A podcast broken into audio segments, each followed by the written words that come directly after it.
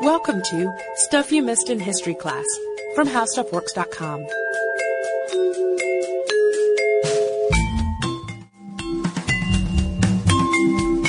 Hello and welcome to the podcast. I'm Holly Fry. And I'm Sarah Dowdy. And do you know, Miss Sarah, do you recall your first exposure to our topic today? Taxidermy. Well, I was going to save this story a little bit, but Oh, I'm going to bring it out now. All right. I was telling it to you already this morning. I'm pretty sure at the uh, at Atlanta's capital, Georgia state capital here Mm. in Atlanta, lovely building, gold dome. Anybody who's been to Atlanta has probably noticed You've it. driven up 85. You've seen it. If you grow up in Atlanta, you go there on many a field trip. Yeah. And the most memorable memorable part, at least for me and for I think most of my classmates, was not the trips to the, you know, see the legislators or any of that. What? You It- weren't excited about government in action? It was the museum, the little Capitol Museum, Yeah. which featured lots of strange Georgia history, but also, most memorably, a two-headed calf Sweet. and a two-headed snake. Welcome And- to Georgia, yeah, visitors. Know, and, and I I said this to you this morning, but I went there sort of on a whim just a few years ago. So as an adult. And I noticed that those two items were not as prominently displayed as they used to be. They almost seem to be displayed just as like a nod. We know people really liked these. We have to keep them out. Yeah. But they're kind of weird and maybe don't exactly belong in the state capitol. Yeah. So that's my answer. That's my. Those are the first clear memories of taxidermy. I Mine have. would have been familial because I, both of my parents are from farm families that hunted, so I know there were some deer head, and I vaguely remember being at my grandparents' house and being fairly transfixed by one particular buck that I had that simultaneously. Oh, this is really neat and interesting, and oh, that's Poor a- deer. He was just looking for a meal, and you shot him. Bambi's dad. Yeah, uh, but I do remember being fascinated and like questioning my father relentlessly about how did they, why, who thought this was a good idea? What do you, they just, how? Like I was completely uh, simultaneously horrified and just fascinated, like, Why does this exist? yeah, why do we do it? And then later in my life, I was exposed to the work of the taxidermist we're talking about today, who anyone who is into taxidermy, I am confident will know this person the second we say his name, and it is Walter Potter.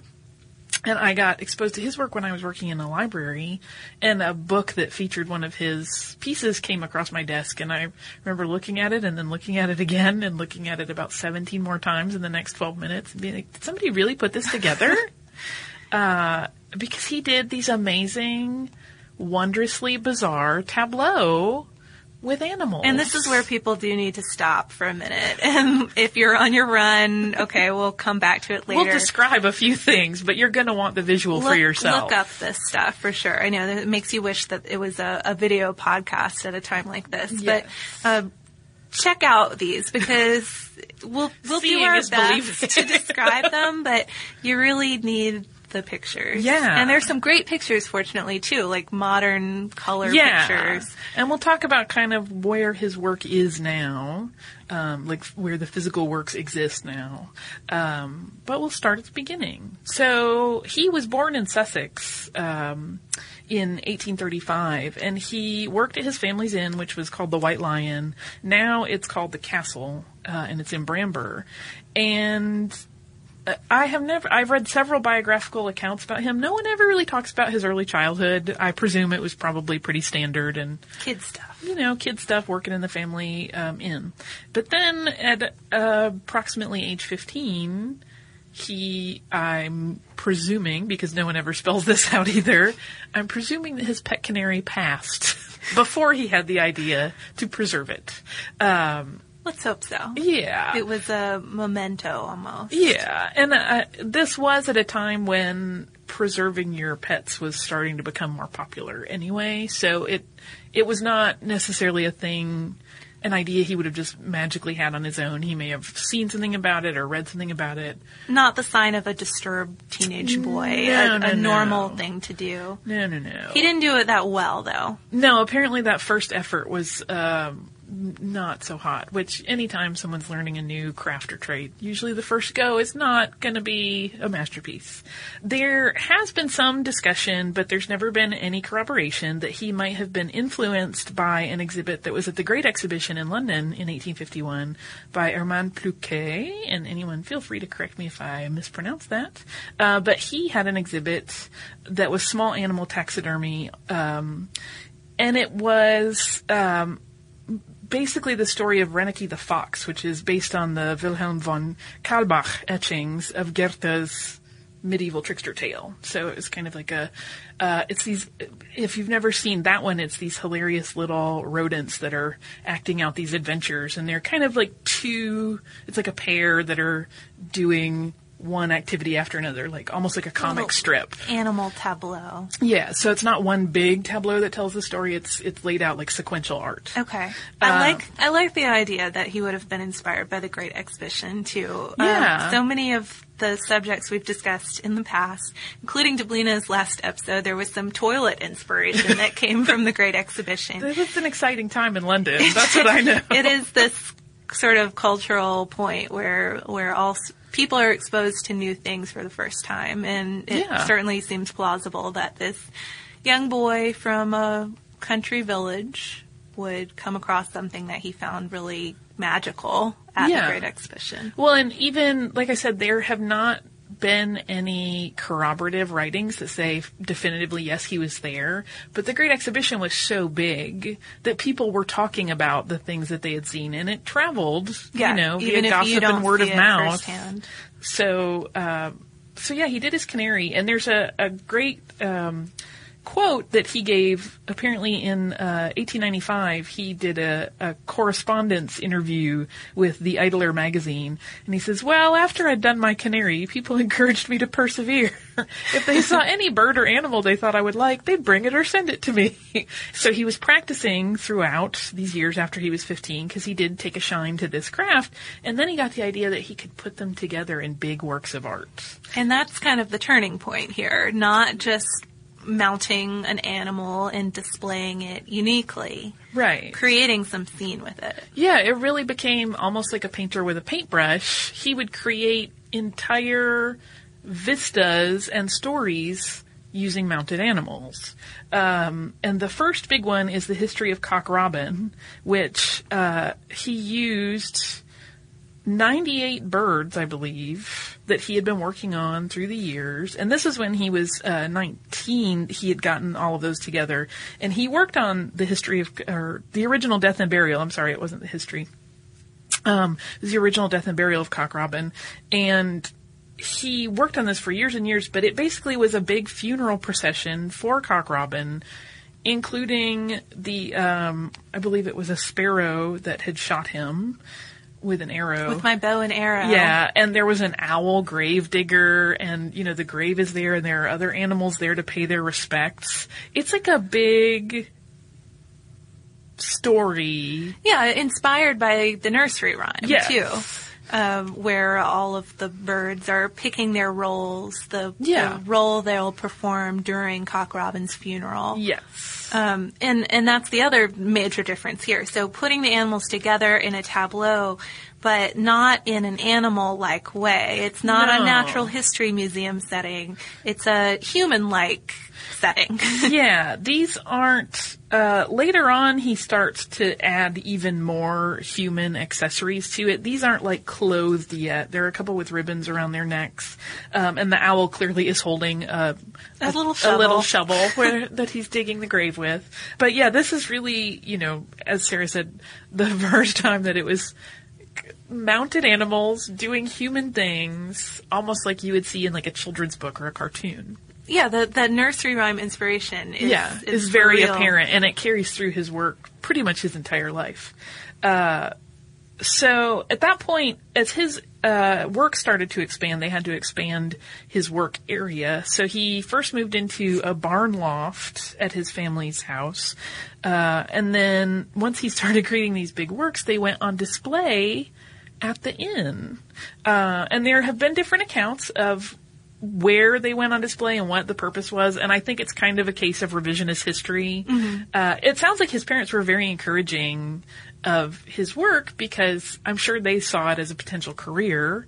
Um, and he says in that same interview with the Idler that uh, his father um, eventually built. Does he call it a tea shed? I think behind the inn where he could put his his big work on display.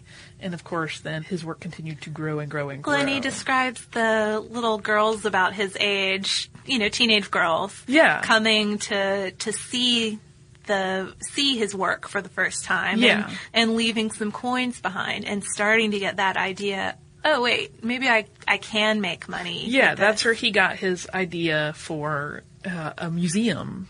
Well, and as you were mentioning too, with other accounts you see of this, I mean, some are saying it was a direct marketing strategy, Right, that his parents were like, come and see the inn where we have have a pint, animal check tableau." out the death of Cock Robin. Yeah, exactly. Uh, but others are more like, oh, it kind of happened accidentally. I can, I can see it either way. I mean, we were saying earlier, I think I would go slightly out of my way to visit an inn or a pub that had these strange scenes, especially since they were pretty trendy at the time. yeah. Um, or just, you know, you happen upon them. It has nothing to do with marketing the pub. Yeah, so eventually, um, in 1866, he moved his workshop to a new spot because the stable loft was not containing his situation anymore. And then again in 1880, he moved into a specially built building, which eventually became his museum.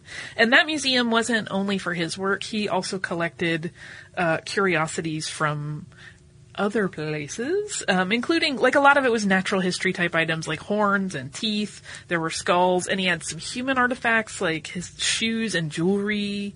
Uh, just sort of a random collection, a hodgepodge of things. This part of, of the story reminded me so much of uh, P.T. Barnum's story. Yeah. And the the era before him of, of natural history museums, I guess the birth of natural history museums, Mm-hmm. and going from these collections, uh, curios, Yeah. just a strange hodgepodge of things, some valuable, some just old teeth or, or horns or, or whatnot, all brought together and, and the fad for for seeing those at the time Yeah. too. Yeah, I mean, people were very fascinated by this idea of just looking at things from other people's lives or other animals that they maybe hadn't been exposed to in their natural day to day life. Um, that it was, as you said, like this was really when the idea of the Natural History Museum was starting to kind of boom and grow. And um, The Natural History Museum and the Freak Show Museum. yeah, I mean, it was all kind of two different people were looking for entertainment in a variety of ways at the same time. Mm-hmm. Um, and he did start taking on work as um, a taxidermist, like on demand for people. Like he would preserve their pets for them. Um, it was very, it was starting to get very popular for people to keep. Uh, mounted animals in their parlors.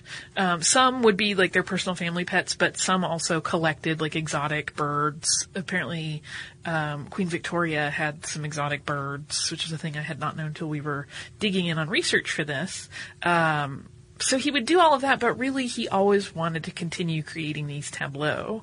And a question that always comes up whenever you're talking about Walter Potter with people is where was he getting these animals? Yeah, once you Um, start seeing tableau with 20 kittens in them, the thought will cross your mind. Yeah, so apparently uh, he mentioned in that, that interview that I cited earlier that people would bring him what they thought were interesting specimens, but he also kind of had a deal going on with local farmers. And this is where our modern pet loving brain has to kind of close down and be put aside for a little while because I have a hard time with this being like a crazy animal person. Um, you know, on farms they don't always spay and neuter their pets, and cats are there to work. They're there to keep vermin at bay. But because they are animals that have not been fixed, they are having lots of babies, and often way more than really can be sustained by what the rodent population on the farm is. So farmers would bring him unwanted kittens. I have n- not really found a clear indicator as to whether they were already deceased when they got to Mr. Potter or if he took care of that. Um, but I, I do know, like I said, I grew up with some um, farm family background. For you know people that grow up in that, it's often not, and especially at this period of time, it wasn't like you went to the vet and had animals euthanized.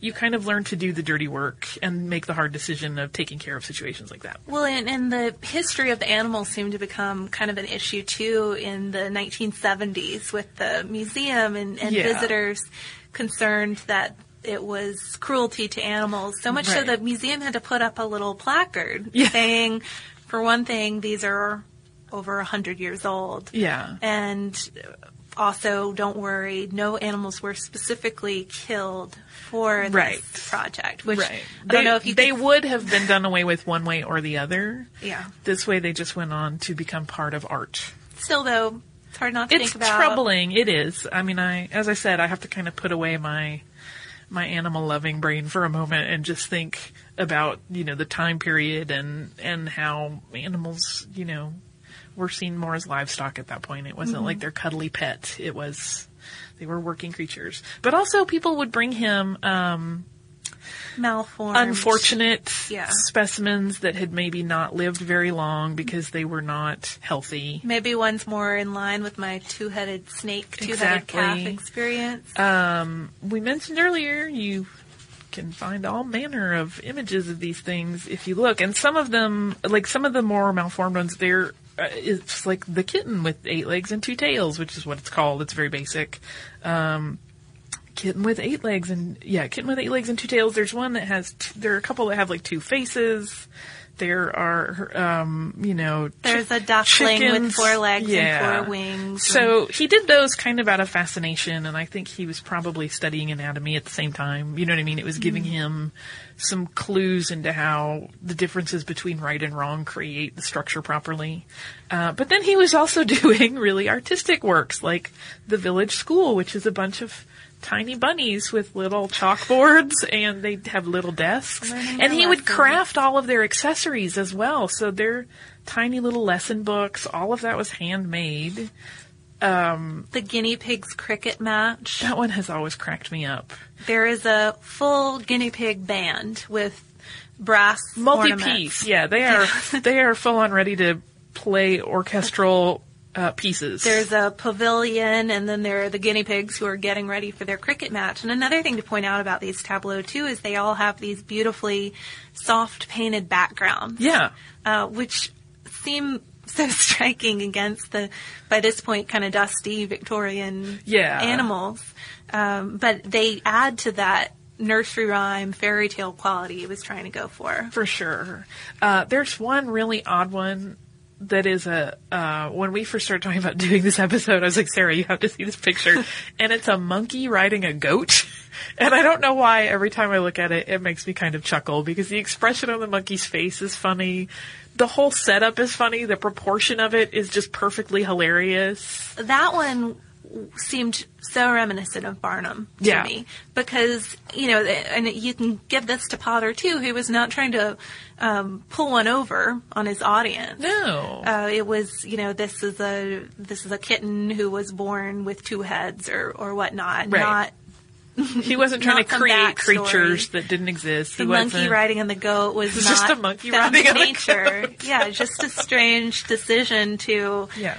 uh, combine two animals into into one scene like this. And then the big one that um, I think for people that are fans of his work, and it is very striking. There's one called The Kitten's Wedding, and it is a full wedding party comprised of kittens in full gowns. Elaborate dresses and jewelry and little suits. It's it's fascinating and bizarre, and there's a grotesque element to it, but it's also one of those things where I can't help but think like about the hours of meticulous exacting labor that goes into something like this.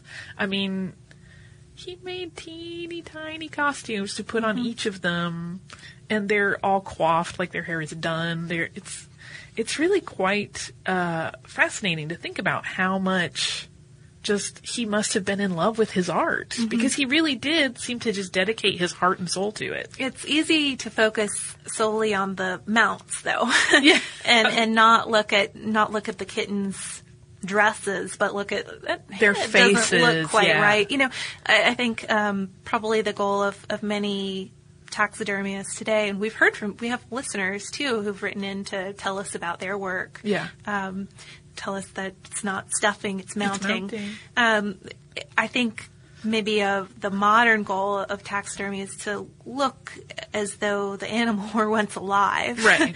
um, to have It's the idea of capturing a natural moment have for a, a living Yeah. quality about them and you certainly cannot say that about potter's work and i don't think that was the goal but his taxidermy skills wouldn't have allowed that anyway i mean the, Yeah. the kittens don't have they don't look like they were ever alive No, they look like dolls. Mm-hmm. They really do have a doll-like quality by the time he is done humanizing them, you know, anthropomorphizing them with outfits and accessories and just concepts that they would not be put into. Like, you know, very few kittens get invited to weddings in my experience, but some once in a while it happens.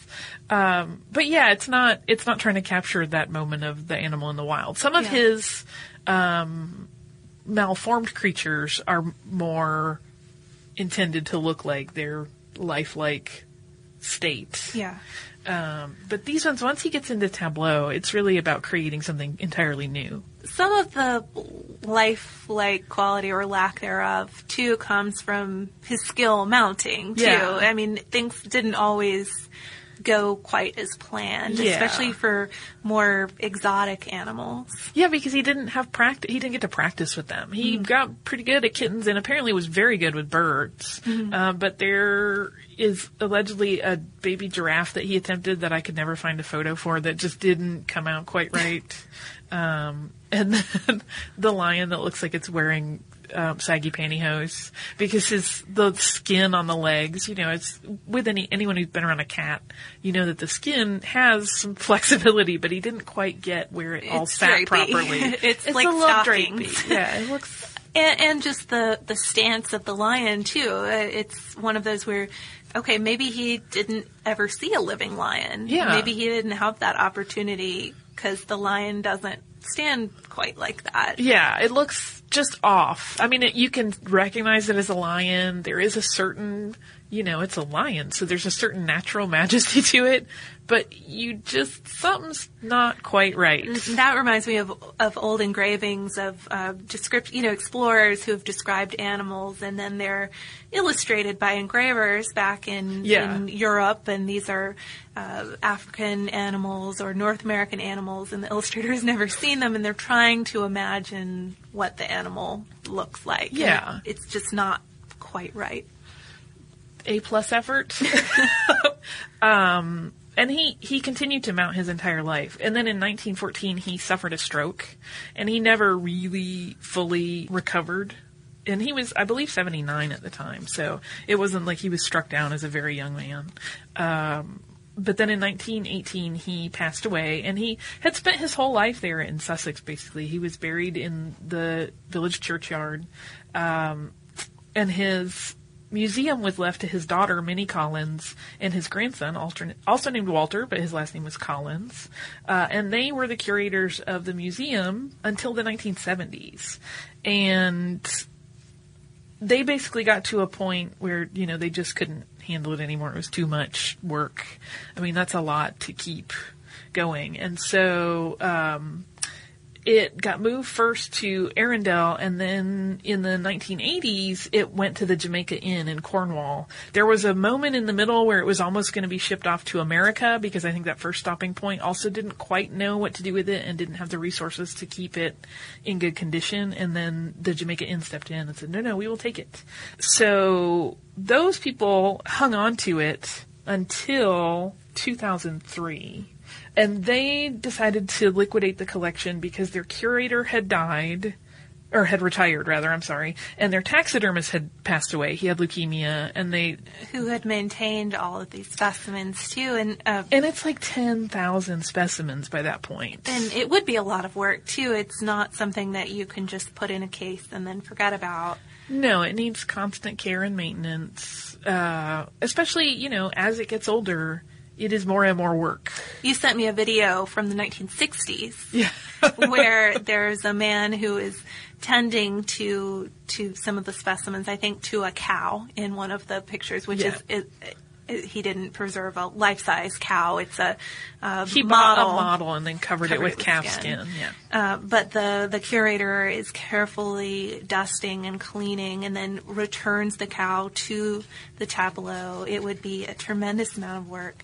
And also, I, I can see why the museums would be facing problems in this time too, because this is kind of kitschy at this Yeah, point, and while it- onward. It was very popular in the Victorian era to go look at mounted animals, and they found it quite charming. There was a growing um, sense of unrest at it. Like there wasn't the same, oh, that's magical and charming. It was they saw more of the grotesque than the charm at that kind point. of macabre and Yeah. uh, like we mentioned earlier, the questions about wait a minute, is this humane or not? Okay, Right. they were all killed a hundred years ago. Right. But, um, yeah, certain changing tastes played a role in this. Yeah. So, uh, and it was a Mr. and Mrs. Watts that owned the collection at this point. So in 2003, they decided that they would sell the collection, and they were hoping that someone would buy the whole thing in one shot and maintain the museum. Because even though it had shifted and was not in the original museum, they still considered it the museum. Complete collection. Um, and unfortunately, that did not happen. I mean, there were many attempts made. There was even a landowner nearby that was offering a parcel for free and saying, you can build a new museum here if you can keep the collection together. But they still needed capital to do all of that, and it never came through. And it, it's pretty interesting, the numbers, when you look at the prices some of these pieces fetched. And then we'll come back to sort of some other things that developed or came to light after the fact. There was a came little about. bit of scandal. Uh, and there were, as I said, there were lots of people trying to get together the money to put this thing, to keep it together and to buy the whole collection outright, but they just never, there was never enough. And so eventually, for example, the death and burial of Cock Robin, uh, the original estimate for what it was going to go for was ten thousand dollars, and I think it actually went for twenty three thousand five hundred British pounds, which is about thirty three thousand dollars uh, U.S. at the time of the sale. and that was the high high mark for for the works, but a lot of them. Kitten's wedding actually Kitten's was a little Wedding, bit more. A little more, yeah. That was uh, thirty-five thousand dollars. Yeah. Um, but a lot of them were pulling in in the in the twenties, um, uh, eleven thousand, ten thousand. Monkey monkey riding a goat brought in eleven thousand six hundred dollars. which I think is a bargain. but I mean, there really were, even though this is years and years later. I mean, this is in the 2000s. There were enough people that knew about his work that were very excited to go, and you can read some accounts online of people that were like, "Okay, I have." You know, I'm throwing out a random number, like ten thousand dollars. I'm going to get whatever I can because I really want a piece of Walter Potter's legacy. Mm-hmm.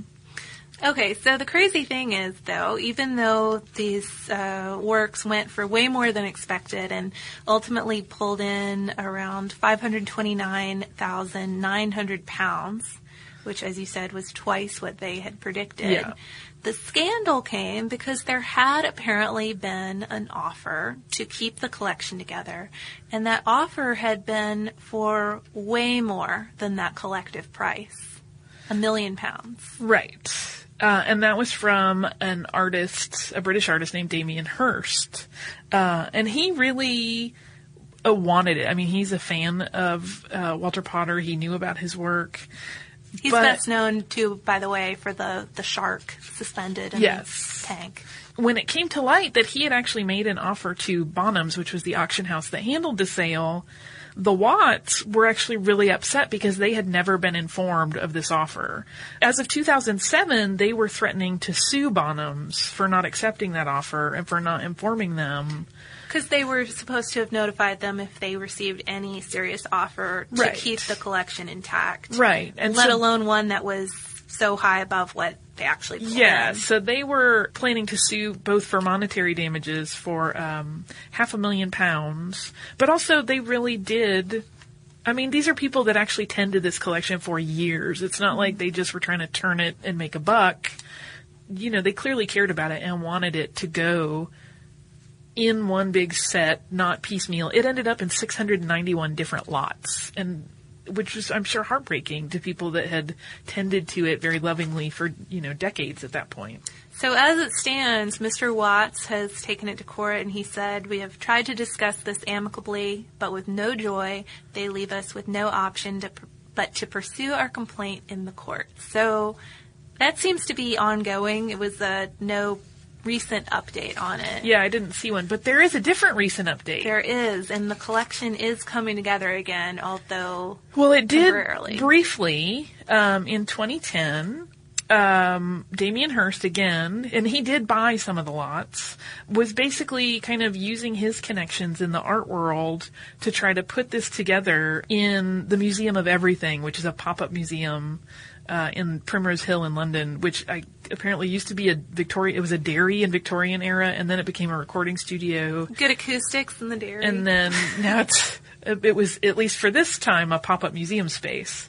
And so he actually did get together a lot of the pieces, even some that had been sold to collectors overseas. I know there were some pieces that were here in the US that were being shipped over for the collection and it ran until the end of 2010 at least. I don't know if any portion of it continued um, as an exhibit, but I have a feeling this is probably not the last time we will see people try to put this together because it, it's odd how lovingly people look at this collection. There's just something about it that it it makes you want to like pull for it to all come back together It again. does. I mean, I I was. Um, it's interesting to look at these, and it is such a.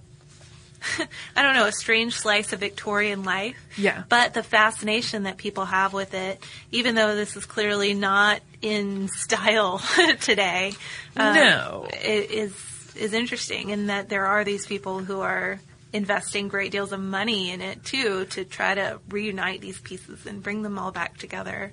Yeah, it's. It, I mean, I, I when you read accounts of people that were trying to save it during the 2003 auction, I mean, there's really like a sense, a tone of just dismay and heartbreak. Heartbreak, yeah. That it's you know a pity. They think it's a national treasure. Why isn't you know some big institution stepping in and and making sure that this you know full collection museum doesn't get preserved as it is? And I wonder too how much of that comes into nostalgia too. If if this museum was a favorite place for generations of kids to visit, Yeah. you know, through through the 70s certainly, but beyond too, when the Watts were maintaining it. Yeah. Um, just like I would be sad if the Capitol finally put away their two-headed snake.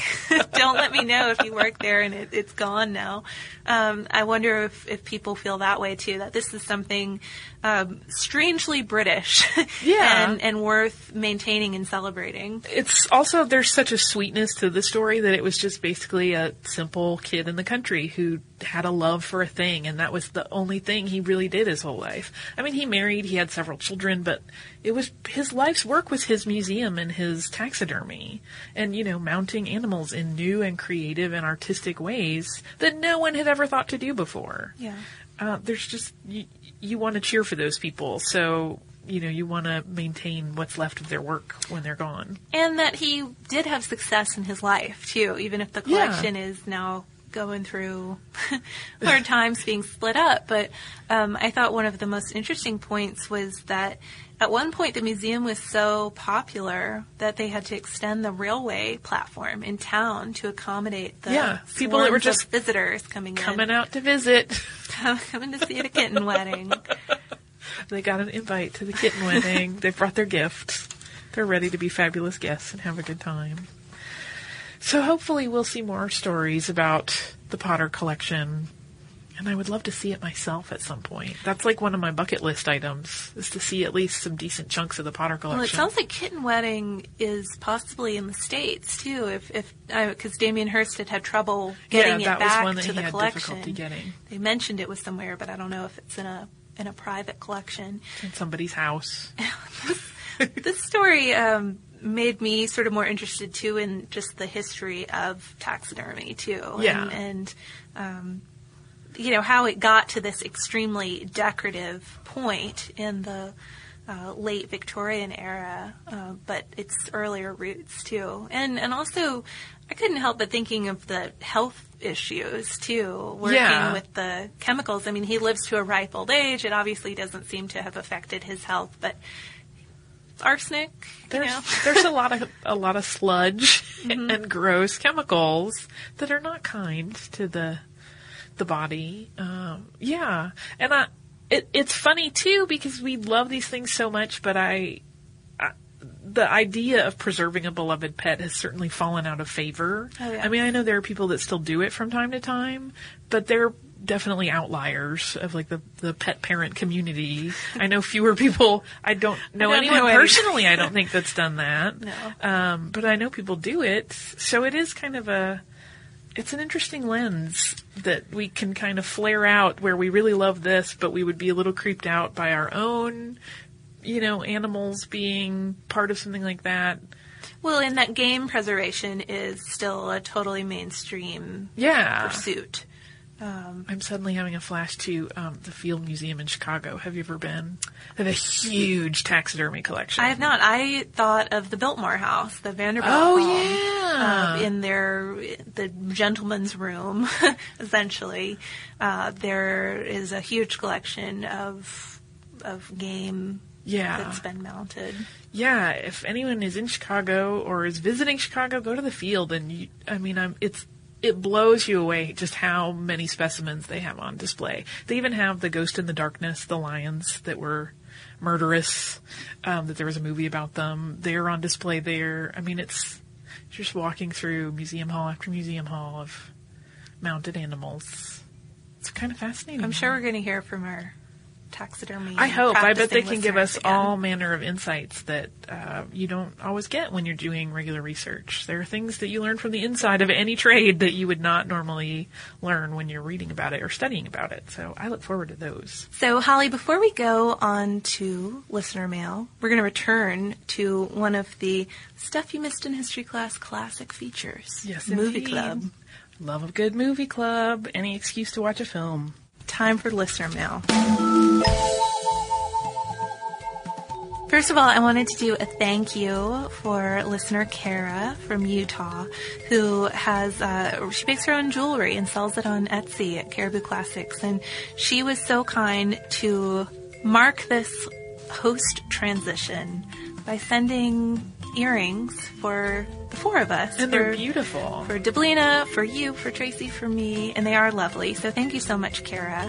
And we'll be sporting our, our jingly earrings, although not under our not under our big headphones we wear That while would cause discomfort and dismay. Um, so thank you to her.